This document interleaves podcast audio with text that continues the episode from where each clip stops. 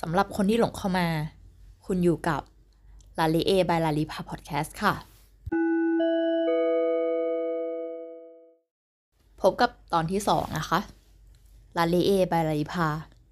ลาลีเองค่ะ จากความเดิมตอนที่แล้ว how to part time artist ก็ตอนนี้เราจะขออนุญาตย้อน เล่าไปถึงว่ากว่าจะ ได้เรียนสีน้ำจริงๆจัง หรือว่ากว่าจะรู้ตัวว่าตัวเองชอบวาดรูปเนี่ย มันเริ่มตั้งแต่เมื่อไหร่ ย้อนไปเมื่อสมัยมัธยมค่ะ มัธยมเนี่ย เราได้คนพบว่าตัวเองเนี่ยเป็นคนชอบการ์ตูน ชอบอ่านการ์ตูน บ้าการ์ตูน ก็ดูทั้งอนิเมะแล้วก็มังงะ พื่อนที่สนิทด้วยเนี่ยก็ส่วนใหญ่ก็จะเป็นคนบ้าการ์ตูนเหมือนกันนะคะทุกคนพอได้อ่านมากเข้าดูมากเข้าก็จะเริ่มอยากวาดตาม จริงๆก็เป็นอิทธิพลของเพื่อนด้วยล่ะค่ะ ว่าเพื่อนเนี่ยก็วาดรูป เวลาว่างเวลาเบรกก็วาดรูปกัน มันก็ทำให้เราได้ซึมซับแล้วก็เริ่มอยากจะฝึกวาด แต่แล้วพอเข้า มัธยมปลาย เด็กไทยนะคะ ที่จะต้องแข่งขันกันเรียนเพื่อให้ได้เกรดดีๆ แล้วก็มีการเรียนเร็วกว่า หมายถึงว่า ก่อนที่เราจะขึ้นเทอมนั้นๆ ใช่ไหมคะ มันจะมีปิดเทอม summer แล้วก็ต้องมีการลงเรียนพิเศษ เพื่อจะได้รู้เนื้อหาก่อนเพื่อนเขา เวลาเรียนเราจะได้ได้นำนำหน้าคนอื่น ก็เหมือนกับคนอื่นทำให้บ้าวิชาการมากขึ้น เพื่อจะต้องเอาคะแนนดีๆเนี่ยไปเอนทรานซ์เออพูดคำว่าเอนทรานซ์เขาไม่ค่อยถูก เขาต้องเรียกว่าสอบ GAT PAT เนาะก็แอดมิชชั่นเข้าคณะที่ต้องการ ช่วงมปลายก็เลยเป็นช่วงที่เราค่อนข้างเอ่อจะค่อนข้างซีเรียสเรื่องเนื้อหาวิชาที่เรียนทำให้ความชอบหรืองานอดิเรกเนี่ยต้องถูกพับ เข้ากลุ่มเก็บไปก่อน คงเคยได้ยินว่า ผู้ใหญ่ชอบพูดว่าถ้าอยากถ้าขยันตอนเนี้ย อีกหน่อยจะสบายใช่ไหมคะจริงๆแล้วคุณกำลังโดนหลอกค่ะ เพราะว่า เมื่อถ้าตอนมัธยมปลายคุณขยันมากๆ สามารถสอบเข้าคณะดีได้ หรือว่า แม้ว่าคนที่จะสอบไม่ติดสอบแอดมิชชั่นไม่ติดก็ตามทีเนาะพอไปชั้นมหาลัยอะทุกอย่างมันก็จะยากขึ้นค่ะ ถ้าใครบอกว่าให้รีบตั้งใจเรียนจะได้เกรดดีๆ จบมาได้มีงานทำดีๆ จะได้สบาย อันนี้เขาก็หลอกเหมือนกัน ไม่มีหรอกคำว่าสบายขึ้น มันมีแต่หนักขึ้นหนักขึ้น หนักขึ้นเรื่อยๆอะค่ะ มันขึ้นอยู่กับว่าคุณจะอยู่กับมันได้หรือเปล่าเท่านั้นเอง เราก็เป็นคนที่ถูกสังคมหลอกให้ตั้งใจเรียนเหมือนกัน ก็อย่างที่เล่าไปเมื่อกี้เนาะตั้งแต่มัธยมปลายก็ขยันขยันขยันจนสอบเข้าคณะเภสัชได้นะคะ หลังจากนั้นก็ถูกหลอกให้ตั้งใจเรียน จริง ๆ มันเป็นสิ่งที่ดีเนาะการที่ตั้งใจเรียน แต่เราอาจจะเป็นคนที่แบ่งเวลาไม่ค่อยถูก แบ่งเวลาที่ไม่ค่อยไม่ค่อยได้ดีอะค่ะ ไม่สามารถทำอะไรหลาย ๆ อย่างในพร้อมกันในเวลาเดียวกันได้ ช่วงนั้นก็คือ บ้าเรียน งานเอเล็กก็ไม่แตะเหมือนเดิม จนจบอะค่ะ จนได้มาทำงาน ก็เหมือนกับที่เล่าไปที่อีพีที่แล้ว งานอยู่กับชีวิตคน ก็จะค่อนข้างเครียดค่อนข้างกดดัน ทำให้เราพยายามหากิจกรรมอะไรก็ได้ ที่เราสามารถอยู่กับมันได้ แล้วก็ทำให้ลืมเรื่องที่จะต้องแบบเครียดต้องกังวลในของที่ทำงานไปอะค่ะเราก็พบกับการวาดรูปสีน้ำช่วงแรกที่เรียนสีน้ำเนี่ย เราก็ไปเรียนตามสถาบันสอน เหมือนคนอื่นทั่วไปไม่ได้เรียนออนไลน์อะไรค่ะจริงๆแล้ว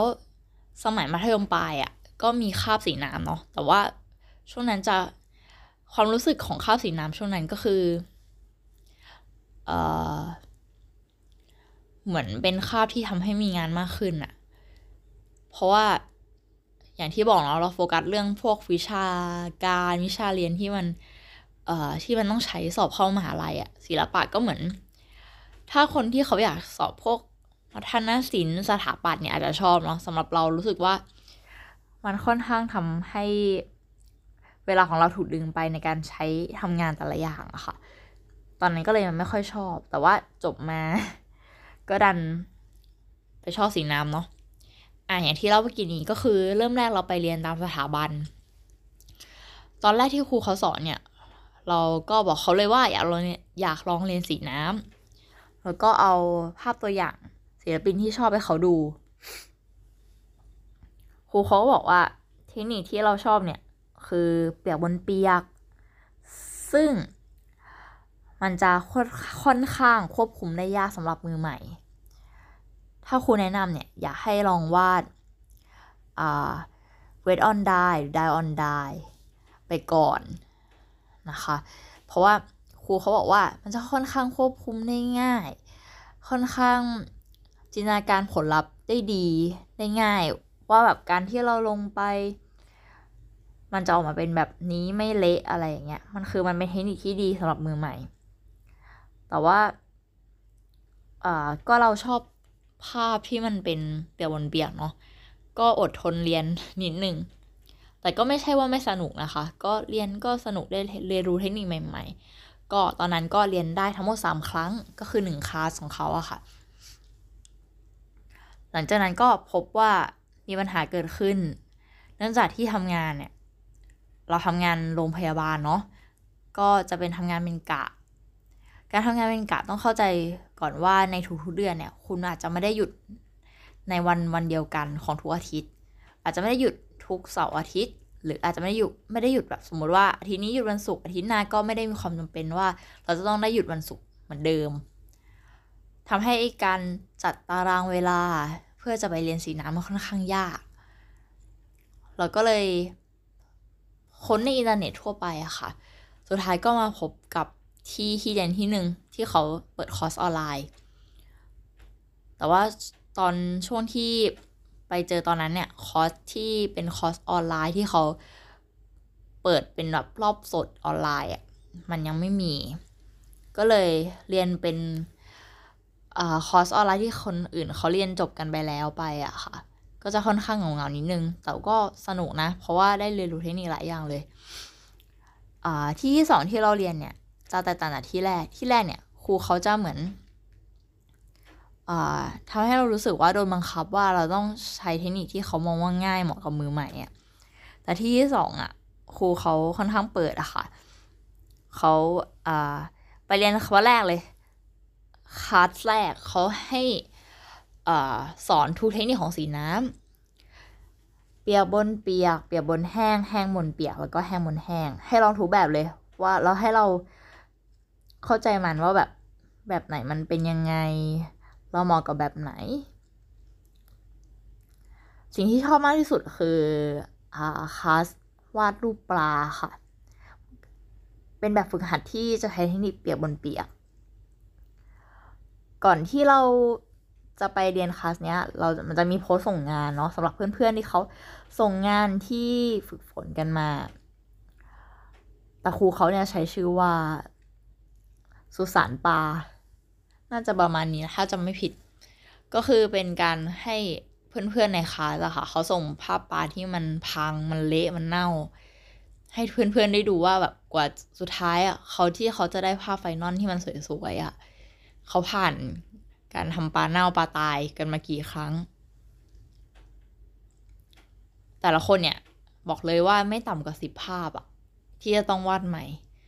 อืม พอเราเห็นแล้วก็ เฮ้ย มันไม่ใช่เราคนเดียวเว้ยที่วาดครั้งแรกแล้วมันไม่ได้ มันไม่ได้ดีมันไม่ได้สวยอะทำให้เราสิ่งที่ จริงๆสิ่งที่ได้มากกว่าผลลัพธ์ที่มันสวยงามจริงๆมันคือระหว่างทางเนาะระหว่างทางที่แบบคุณได้อดทนได้ปล่อยวางกับความที่มันไม่แน่นอนของสีน้ำอะ อืม ก็ สุดท้ายของตอนนี้ค่ะ ก็อยากจะปิดท้ายด้วยคำพูดที่เราชอบพูดมาก ๆ เลยสำหรับสีน้ำก็คือสีน้ำเนี่ย